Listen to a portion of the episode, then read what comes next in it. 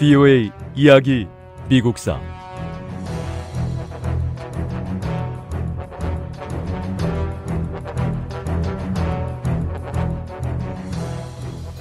급진적인 공화당원들은 정치적을 키워서 남부를 응징하고 흑인 노예들에게 완전한 정치권을 보장해 주려고 했습니다. 의회는 남부의 흑인 노예들을 관장할 정부 기구를 설치했습니다. 앤드루 존슨 대통령의 연이은 법안 거부로 급진적인 공화당원들의 분노는 더욱 커졌습니다. 상원에서 3분의 2가 대통령의 유죄를 인정하면 대통령은 자리에서 물러나게 돼 있습니다.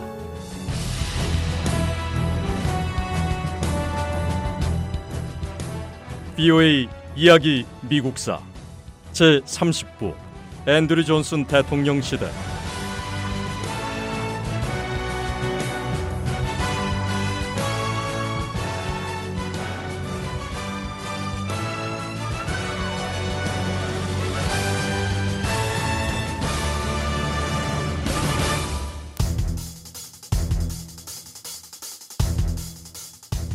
1865년 미국의 남북 전쟁은 끝이 났지만 의회와 앤드류 존슨 대통령 사이에는 긴장이 고조됐습니다. 결국 급진적인 공화당원들은 앤드류 존슨 대통령을 자리에서 끌어내리기로 결정했습니다. 미국 역사상 처음으로 미국 의회는 대통령을 자리에서 물러나게 하려 했습니다. 급진적인 공화당원들은 대통령의 국방장관 해임 결정이 새로운 법에 위배된다고 비난했습니다.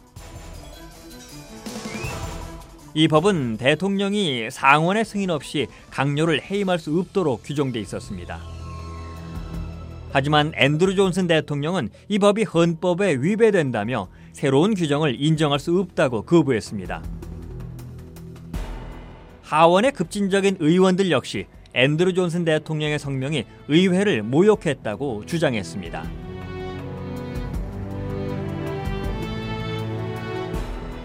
(1868년 3월 5일)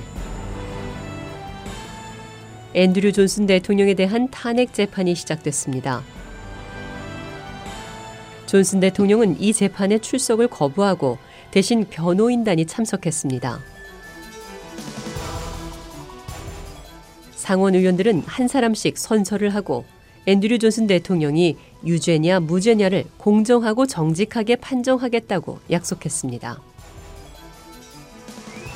메사추세츠주 출신의 한 의원은 앤드류 존슨 대통령을 강하게 비난했습니다. 여기 계신 상원 의원들께 부탁드리고 싶은 게 있습니다. 지금 이 자리에서는 법원의 판사들처럼 생각하지 마셨으면 합니다. 상원은 정치적인 문제 해결을 위임받은 하나의 정치기관입니다. 지금 의원들께서 초점을 맞춰 판단해야 할 부분은 앤드루 존슨 대통령이 과연 백악관에 있을 만한 인물인가 아닌가에 대한 겁니다. 제 의견을 말씀드린다면 저는 의회를 전복시키려 했던 게 분명하다고 생각합니다. 메사추세츠주 출신 의원에 이어서 다른 급진적인 의원들도 앤드루 존슨 대통령을 비난했습니다. 이들은 갖가지 혐의를 내세우며 존슨 대통령을 공격했습니다. 하지만 혐의를 뒷받침할 만한 별다른 증거들은 제시하지 못했습니다. 앤드루 존슨 대통령의 변호인들은 의원들에게 감정을 내세우지 말고 사실을 제시해 달라고 요구했습니다.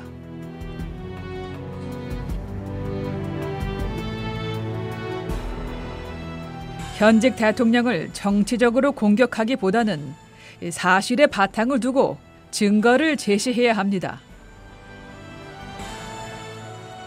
미 합중국의 헌법은 여기 계신 의원님들께 대통령이 심각한 범죄를 저질렀다면 무슨 범죄를 어떻게 저질렀는지에 대해 분명히 입증해 줄 것을 요구하고 있습니다. 지금 이것은 하나의 정치 재판입니다. 앤드류 존슨 대통령은 범죄를 저지르지 않았습니다. 만약 대통령이 정치적인 탄압을 받고 물러나게 된다면 미국의 정부 형태에 심각한 손상을 주게 될 겁니다. 또 만약 하원의 절대 다수와 상원의 3분의 2로 대통령이 탄핵된다면 미래에는 그 어떤 미 합중국의 대통령도 결코 안전하게 대통령의 직무를 수행할 수 없게 될 겁니다.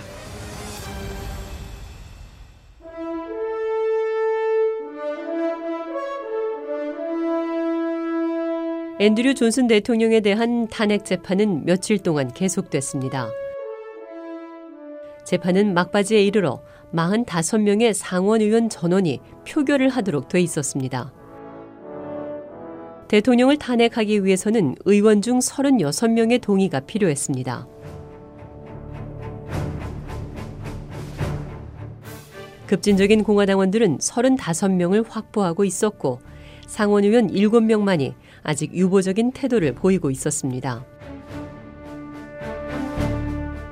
만약 이들 중 단 한 명이라도 대통령이 유죄라고 표를 던진다면 앤드류 존슨 대통령은 물러나야 했습니다. 압력을 가하든 뭔가로 매수를 하든 유보적인 입장을 보이고 있는 7명의 상원 의원들에게 빨리 조치를 취해야 합니다. 7명 중 단 한 명만 유죄라 말해도 대통령은 물러나게 돼 있습니다. 정 안 되면 약점을 잡아 협박을 해서라도 상원 의원 한 명을 빨리 확보해야 합니다. 시간이 없어요. 급진적인 공화당 지도자들은 상원 의원을 위협하기도 했고 상원 의원 출신주의 지지자들에게 앤드루 존슨 대통령이 유죄라고 요구하는 내용의 편지 수백 통을 쓰라고 강요하기도 했습니다. 메인주 출신의 한 상원 의원도 이런 압력을 받았지만 자신의 뜻을 굽히지 않고 이를 거부했습니다.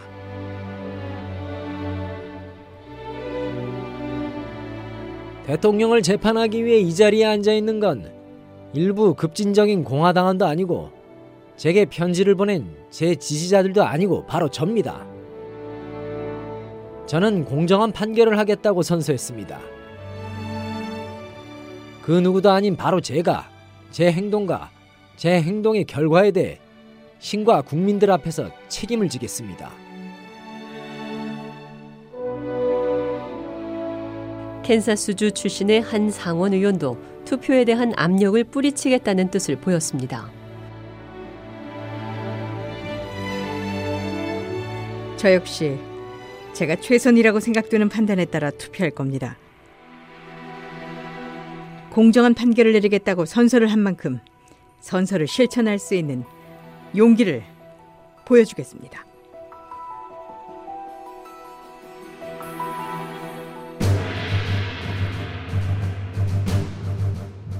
표결이 시작되기 하루 전 7명의 공화당 상원 의원 가운데 6명은 앤드류 존슨 대통령이 무죄라는 데 표를 던질 것이라고 밝혔습니다.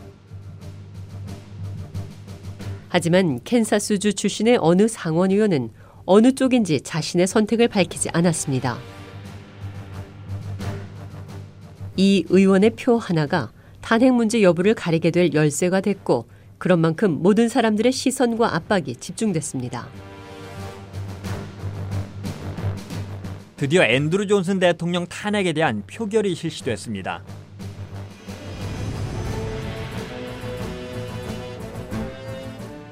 상원은 빈자리 하나 없이 꽉 찼습니다. 대법원장이 상원 의원들의 이름을 부르기 시작했습니다.